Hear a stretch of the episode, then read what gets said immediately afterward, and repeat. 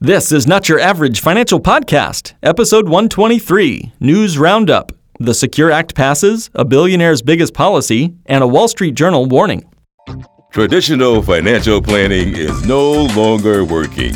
And in the new normal economy, your host, certified financial planner Mark Willis, invites you to join us as we engage the new and improved steps for establishing financial sanity. Be curious, be stable, be sane.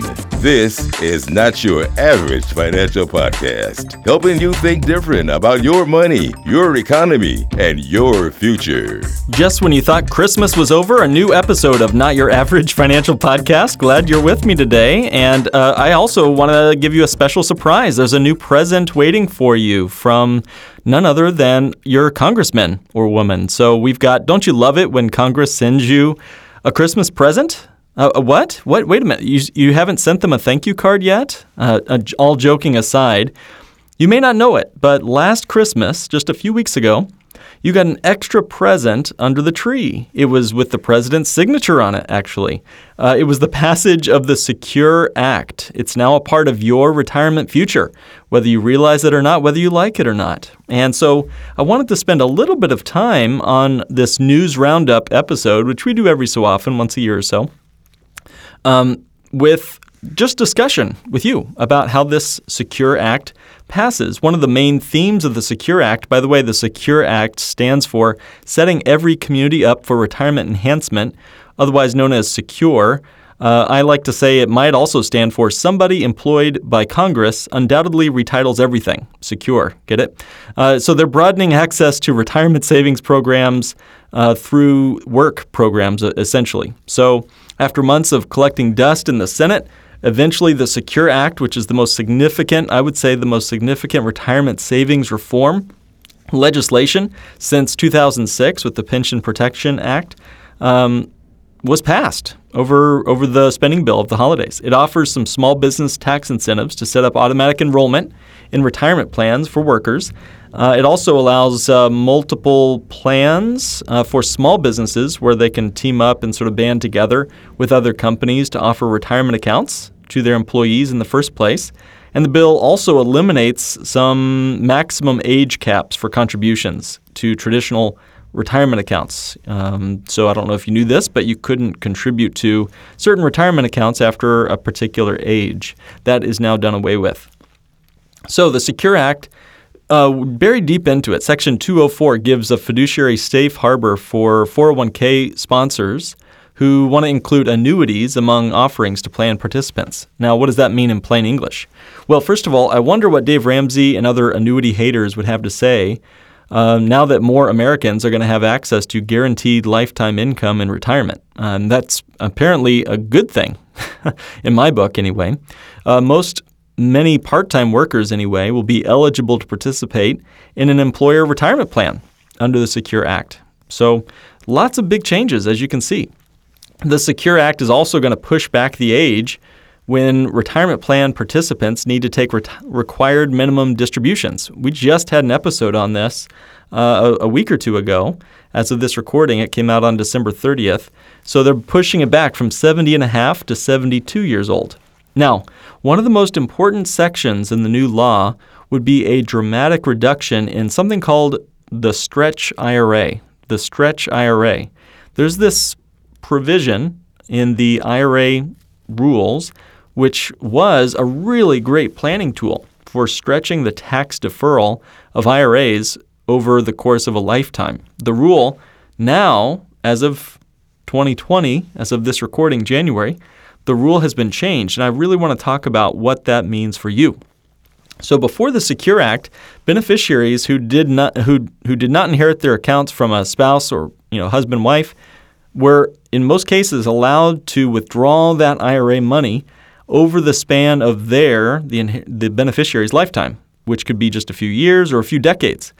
The amount of the distribution would be calculated on a couple of things, including their uh, life expectancy of the beneficiary. What does this mean? Again, if you're a 50 year old child of a, a parent who passes away and leaves you an IRA of a quarter million dollars or half a million dollars, let's say, and you get an IRA as a part of the estate, you would have over your life expectancy from 50 to 89 or whatever your life expectancy is to spend that money down on a required basis by the government. This new rule requires that you, as that beneficiary, withdraw all those assets, take it all out, drain that inherited IRA within not your lifetime, but just 10 years. So, back to that episode when just two weeks ago we talked about the required minimum distributions. What does that do when you're forced to take that money out over 10 years? The entire balance has to be distributed after the 10th year. Uh, so, you could wait 10 years and then take it all out in the 10th year, but that would really create some problems with your taxes, especially if you're in your 40s and 50s. Most of the time, people whose parents pass away, you're going to be in that age and that stage in life where you're earning more than ever before.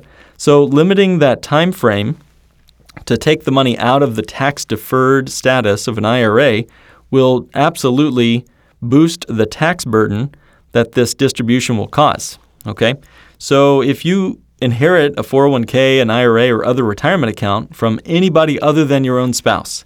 You're going to be affected by this Secure Act. So, again, starting back in January 1st, 2020, now the required minimum distribution on this is going to be just 10 years. So, you'll need to adjust how much you withdraw as compared to the previous rules. So this is going to increase the number of taxable distributions. So for example, guys, let's say you're 55 years old, you inherit an IRA from your parents of $250,000. Let's assume that it gives you a 5% return um, and you're forced to take that RMD out as long as you have the IRA. Before the Secure Act, you could take that income out over your lifetime. That would be 8,400 bucks a year in year 1, and that would slowly grow to $13,000 by year 10 and you know each year you'd pay taxes on those dollars but they're relatively small you know 8,000 13 proportionally anyway that's a smaller number. And in year 11 you'd still have $106,000 in your IRA protected and not yet exposed to the air of taxation. So you can see the numbers uh, in this spreadsheet which we'll include in our show notes. Uh, it's episode 129 where we talk about the Secure Act um, just a few weeks ago. So go back to episode 129 to see that. Now that the Secure Act is passed, the government wants that IRA gone in just 10 years. So you'd have to take and pay taxes on not 8 grand in the first year, but $25,000 in year 1. That's much higher than $8,000, and that's the yearly taxable income which would keep increasing over 10 years, okay? So same $250,000, same 55 year old, same 5% return, but now you're taking that money out at 25 grand, 28 grand, 30 grand, and by the 10th year, the income, taxable income, would have increased to $38,000, and your IRA would have been totally spent after the 10th year. So that difference in more income is over $200,000 over 10 years of additional taxable money. Now, when are your parents most likely going to pass away and leave that IRA to you? It's when you're in your 50s that they might be passing away. When you're most likely going to be earning your highest income? You guessed it, it's going to be at the exact same time. That means you'll be in your highest tax bracket of your lifetime, you'll be receiving the income you don't want, and you'll be paying taxes that you would not have otherwise needed to pay under the previous law. Think of all the years your parents saved to leave that gift for you in that IRA, only to have it go to the government. So, according to CNBC, the government will raise an additional $15 billion of revenue that they would not have otherwise received because of this new law, because Americans will now more quickly have to empty their inherited accounts. So, what can you do here? Well, if your parents have a traditional tax deferred IRA, consider moving it to a Roth IRA. We can help you do that. If you want, you can reach out to me. Call us at 1 800 962 9141 or you can go to notyouraveragefinancialpodcast.com and click on request a meeting, and we can sit down and talk about it before it becomes a burden for you. Right now, taxes are as low as they've ever been in recent memory, as long as I've been alive anyway, but only for another five years. I don't know if you realize that, but that is still the tax law. After five years from now, we all get a tax raise. That's the law. So there is one nice piece, one more nice piece about the Secure Act, and then we'll move on to some other news. Right now, you can take $10,000 out of a 529 account to pay for student loan debt. So that's under the new law as well. And 529 plans have generally been a college savings account for someone looking to go to college in the future. What was passed in this law is that now you can take $10,000 out of your 529 account to pay for a, a college education you had in the past, which is kind of cool, I think. One of my most ongoing and biggest complaints with traditional college savings plans like 529s is that they lock your money up and you don't have access to it for things you need in life. So, yeah, again, according to CNBC, now that is possible. You can now approve uh, for distributions from your 529 plans and spend it on paying down a massive student loan debt. If the average American with a 529 balance is invested in target date funds, think about this. Generally speaking, if you have a 529 plan, that is going to be invested in conservative to aggressive target date funds. And it automatically rebalances to your kids' uh, graduation of high school so that the money is there when it's time to go to school. That's kind of the general um, philosophy of 529 plans. The average return of target date funds is about 3.5%. Now, that's according to Dalbar's third party research. Now, if your student loan, if you, after you get through college, if you have a student loan, those student loans on average are 6% currently, at, as, the, as of now, the current national average. So if you're earning 3% in the 529 and you have money left over in that 529 after you graduate school, and you have 6% owed to the student loan company, you're in a net negative situation. So it's even worse when you remember that your student loan payments are being paid with after tax dollars, whereas 3.5% you're getting in your 529 would be taxable if you don't use it for education. So I'm really happy to hear that the government has, quote, graciously given us one more way to get our money out of college savings accounts before we turn 60 years old. You can even reapply a 529 to another child. So let's say you had a 529 for Jimmy, but the older sister, Susie, um, had some student loan debt. You can reassign that 529 plan to pay for her college debt. You could even take the 529 plan for Jimmy and apply it to Johnny, who's still in preschool, and send it to you know help help Johnny get through preschool if you needed to. So very flexible there. I like that. For the 1.5 trillion dollar student loan problem in this country, I'm not sure that $10,000 out of your 529 to pay off that debt will really solve the nation's problem with student loans. But think about how much sooner you could be student loan debt free with this new allowance in the law. I've already had some of our clients calling me say they'd like to take a distribution from their 529s, pay their taxes on any of that if they need to while they're in a lower bracket, or if they can do it within the $10,000 limit, there is no taxes due, and then put that money into a bank on yourself policy and immediately take a loan against the policy to pay off their student loan debt. That, to me, this is even better than being debt free since you're able to continue to get growth on your policy even as you paid off your student loans. You've got your debts paid off and you're the banker. So that's the Secure Act. Obviously, there'll be more implications of that as we go through the year. But let's turn the page now to another newsworthy article I wanted to bring up to you. This one really caught my attention. I read an article in Forbes that some unnamed Silicon Valley billionaire has set the new Guinness World Record for most valuable life insurance policy. But this person, whoever he or she is, worth $201 million, um, purchased the policy. So the policy itself was $201 million. The billionaire who bought it uh, had a deal with 19 different life insurance companies. And the billionaire will be paying annual premiums in the low million dollar per year payments. Wow. So for him or her, that's awesome. And the policy more than doubles the previous record, by the way, by Peter Rosengard from the United Kingdom, whose insurance on a life of a U.S. entertainment industry figure sold for $100 million. So, you know, it was somebody in Hollywood, now it's somebody in Silicon Valley. They've doubled the most valuable life insurance policy in the world. Who bought this policy, right? Who's the mysterious uh, billionaire? So it's hard to know because, again, life insurance is a private contract. And I love that. I love that we can't find out, you know, that, that who owns what, right? It's a private asset for this individual and good for them. You know, but there is a California based advisory firm who sold the record breaking policy um, said that they're not legally permitted to disclose the name of the billionaire buyer, but said it was a well known Californian tech investor. So if I was just going to posit a wild guess, I mean, why not, right? It's our podcast. Let's do it.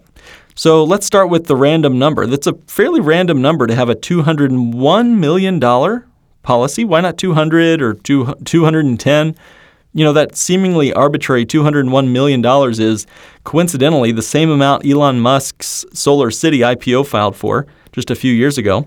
So, could it be that Mr. Elon is the latest famous person to join the Bank on Yourself revolution? Who knows, right? I hope he didn't get a smoker rating after getting on Joe Rogan's podcast. anyway, why would someone get a policy that big? Why would a billionaire think it made sense to put millions of dollars every single year into a life insurance policy when he or she could, you know, buy anything else, right? I believe there's lots of reasons, and we talk a lot about those reasons on this podcast.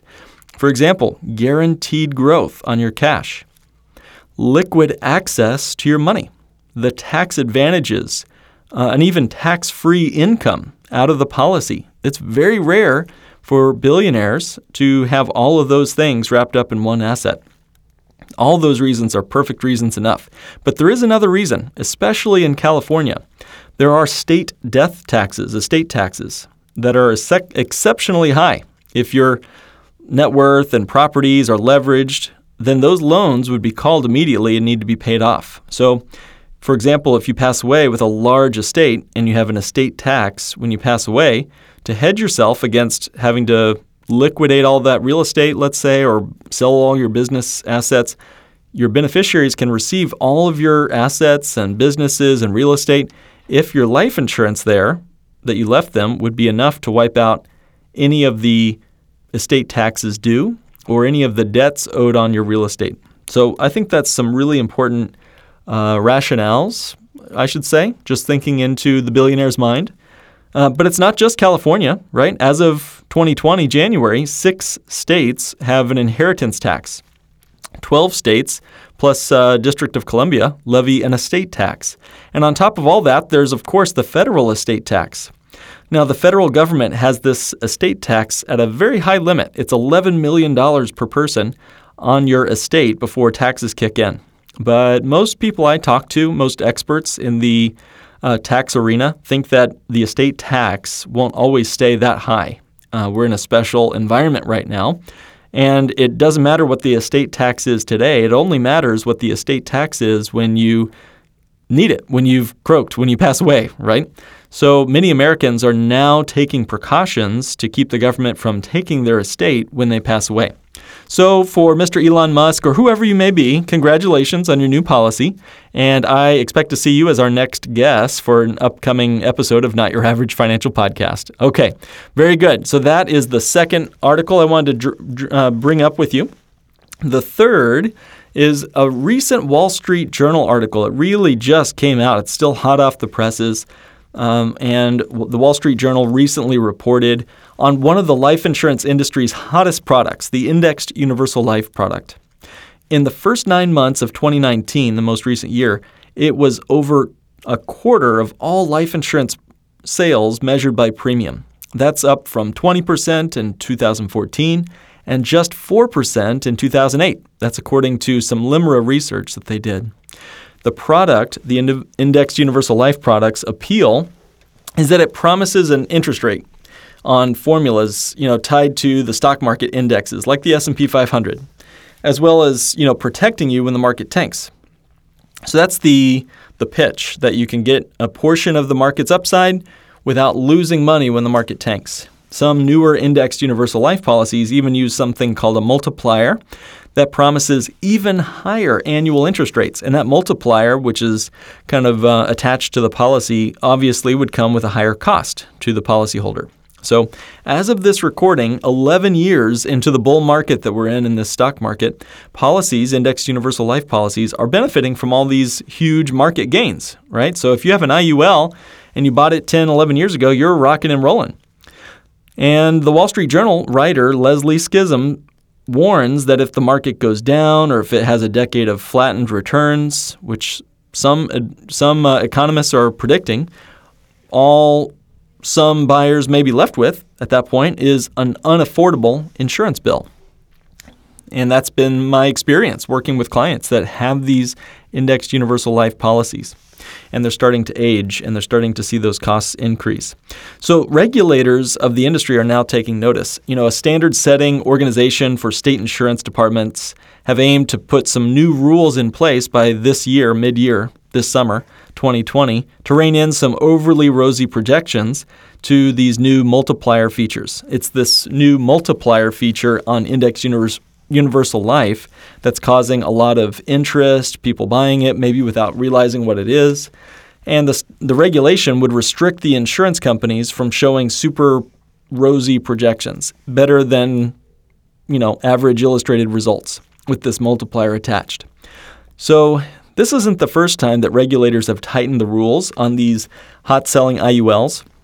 In 2015, the uh, National Association of Insurance Commissioners limited interest rates that could be shown on a spreadsheet to sell one of these IUL policies uh, to just 6% of what the S&P could do.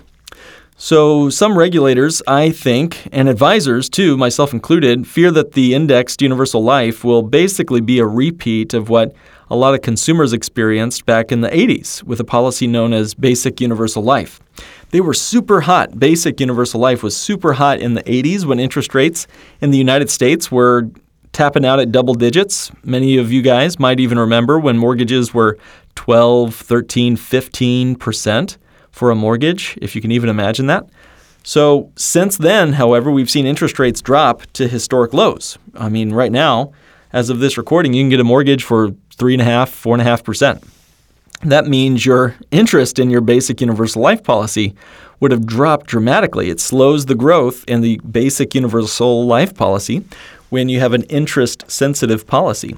So, universal life policies, which were sold back in the 80s, showed these super promising projections, just like they are today with indexed universal life. And those rising expenses that are baked into both universal life policy chassis are increasing. That's the true trouble with these policies. Every year you have a birthday. Every year you get more expensive to insure by the insurance company. So every year those expenses keep getting bigger and bigger. And it doesn't matter if the market goes up, down, or sideways, you get more expensive to insure. So, according to the Wall Street Journal, some customers uh, who bought these basic universal life policies back in the 80s were promised that they could have, you know, their policy for life and take income out and all that. But since it's not whole life insurance, but rather it's universal life, they're now exposed to major risks. They're paying thousands of dollars a year just to keep their modest policy in force and not able to take the income out that they thought. Other people have even had to forfeit and surrender and cash out their policy. So we, you know we've discussed all this, guys. I mean, in, in the risks of universal life, indexed universal life. We went through this on episodes 59, 60, and 61. So if you think you might have one of these policies, please listen to those episodes 59, 60, and 61. This is your money. This is your future we're talking about here. So thank you, Wall Street Journal, for pointing that out. The final um, news article we'll bring up today and uh, I, I, think it's going to end on some good news. So, uh, I, I heard an article or heard a report on NPR saying that there's a church paying off each other's debts. So, I wanted to save this one for last. I thought the best for last. Why not? Why not, right? Uh, so, when I heard this story, it really brought a smile to my face. It brought some hope to my heart. So, I'll leave you with this one. Most people don't realize that the Bible has a lot to say about money and wealth. In fact, According to one estimate, money is mentioned more than 800 times, and Jesus talks more about money than he does about heaven. So, you know, I mean, I guess my question on this article was would I and would you pitch in to pay off your neighbor's credit card debt? Would you do it if they promised to help you pay your debt off after theirs was paid off? That was the question that one of the you know uh, subjects in the story was faced with, Caroline Butcher. Butcher was a, a dancer. She had racked up $4,000 in credit card debt after an injury she had.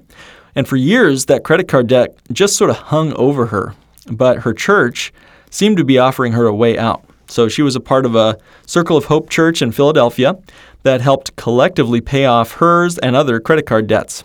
So, according to some members of the church, the church has helped its members pay off $100,000 in consumer debt over the last decade. The secret in doing that, they say, lies in treating credit card debt as a community problem rather than just an individual problem. So in 2009, the, the church developed a system to help you know, three to five church members at a time pool their money together to pay off credit card debts.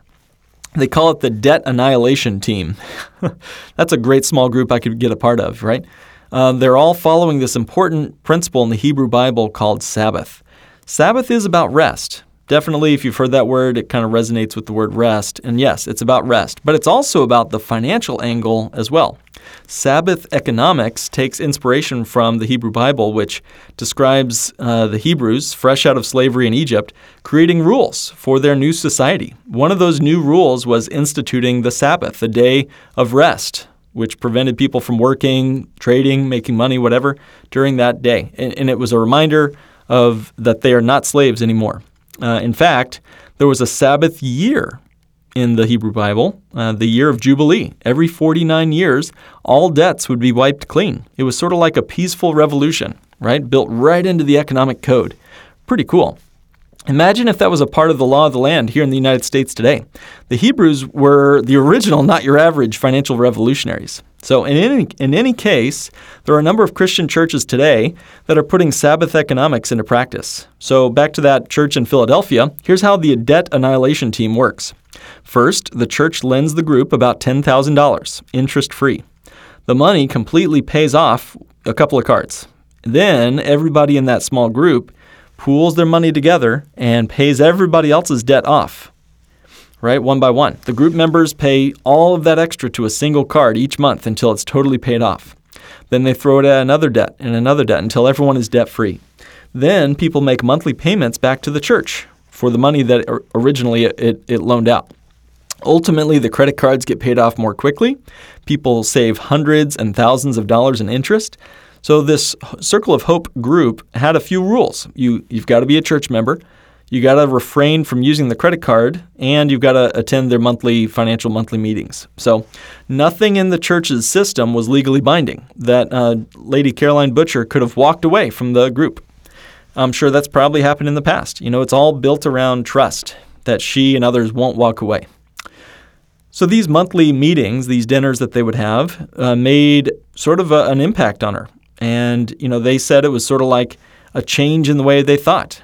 Uh, you know, you you used to think, or she used to think, that the that the debt was her own problem. But when they started to work together, she began to sort of see the debt as a group project that they could be a part of a community that would help the focus move from inward, shame, whatever, for building up the debt, to something outward where she could help other people as well. So by the time of this episode's airing, her group should have paid off all the final members' debt. They'll pay back the church for the money and then use those monies then to help another small group pay off their debts too.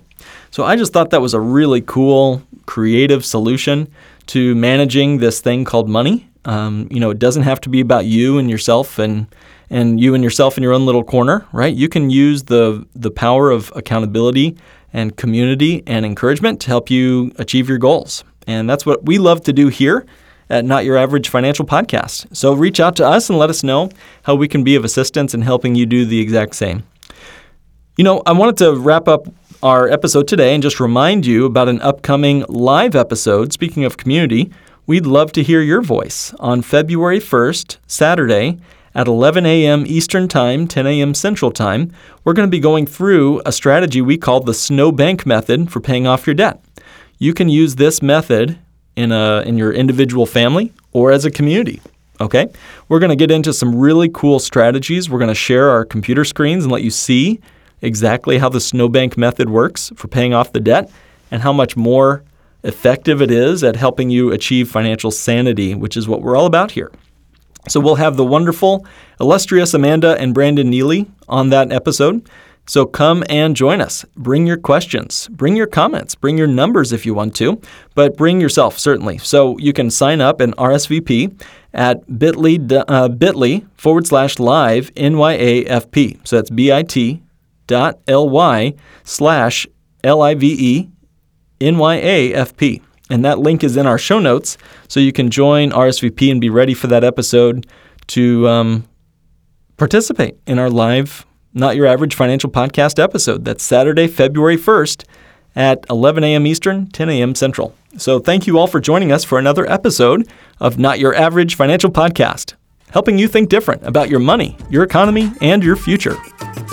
This has been another episode of the Not Your Average Financial Podcast. To join a financial revolution and start thinking different about money, go to www.nyafinancialpodcast.com and click Request a Meeting. The topics presented in this podcast are for general information only and not for the purposes of providing legal, accounting, or investment advice. On such matters, please consult a professional who knows your specific situation.